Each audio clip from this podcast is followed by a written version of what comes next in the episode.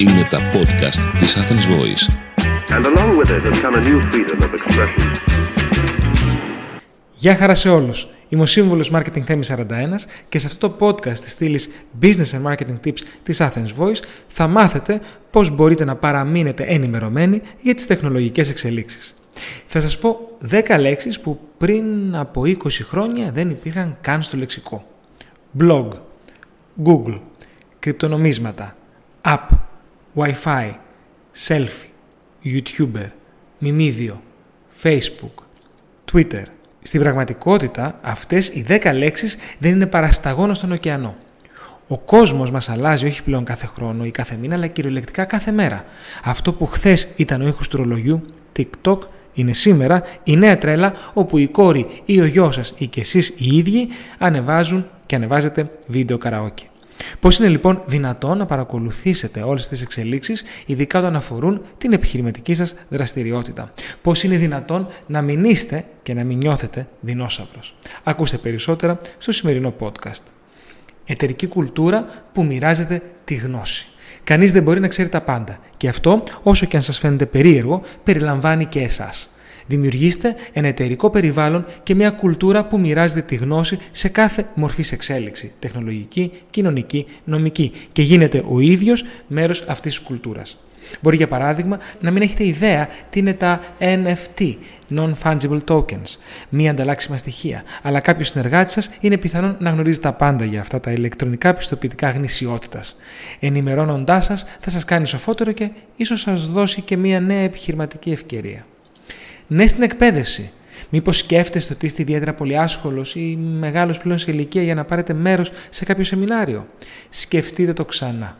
Όχι μόνο δεν πρέπει να αγνοείτε τα σεμινάρια, διαδικτυακά και μη, και την κάθε μορφή εκπαίδευση από τους ειδικούς, αλλά αντίθετα πρέπει να τα επιδιώκετε. Και μάλιστα να παίρνετε μέρος και ο ίδιος με blog και σημειώσεις, ναι, όπως το Πανεπιστήμιο πριν από 20 χρόνια, ίσως και λιγότερο, ίσως και περισσότερο. Ενημερωθείτε για τις εξελίξεις που σας αφορούν. Δεν υπάρχει λόγος να προσπαθείτε να ενημερωθείτε για όλες τις πιθανές τεχνολογικές εξελίξεις στον πλανήτη. Θα γίνετε μεν σοφότερος, αλλά όχι εκεί που πρέπει.